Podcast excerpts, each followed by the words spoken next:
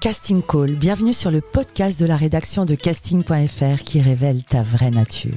Ici, on va parler casting, témoignages exclusifs, des rencontres avec des professionnels, les clés les secrets pour devenir un artiste et surtout en vivre. Casting Call, c'est ton nouveau coach audio qui te permet de poser ton premier pas sur ton chemin de l'éveil et de la réussite. Ose enfin devenir celui dont tu rêves. Bonjour, je suis Alice, chargée de casting pour le site casting.fr. Aujourd'hui, je viens vous conseiller. C'est moi qui mets en relation les directeurs de casting et les artistes. Je sais ce qu'il faut faire ou ne pas faire.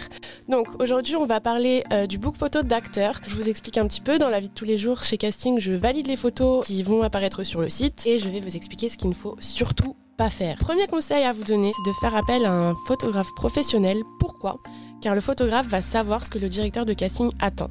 Il va jouer avec la lumière, jouer avec vos émotions et donner au directeur de casting ce qu'il a envie de voir.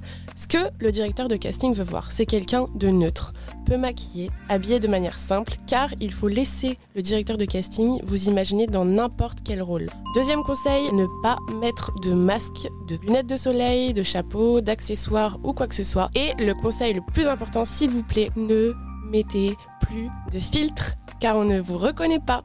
Pour les filles, pour les garçons, pas la peine de se mettre dans des positions aguicheuses pour séduire le directeur de casting. Ce qui nous suffit, c'est une photo de vous de face, une photo de vous de profil et une photo de la tête aux pieds pour voir un petit peu votre corpulence et votre silhouette, mais pas plus. Il nous faut quelque chose de simple, encore une fois, et naturel. Vous l'aurez compris, du coup, la première chose à faire, c'est de prendre des belles photos. Donc, on vous attend maintenant sur casting.fr pour que vous mettiez vos photos et que vous puissiez postuler à nos annonces de casting. Mais n'oubliez pas, c'est moi qui valide les photos, donc je vérifierai si vous avez écouté mes conseils.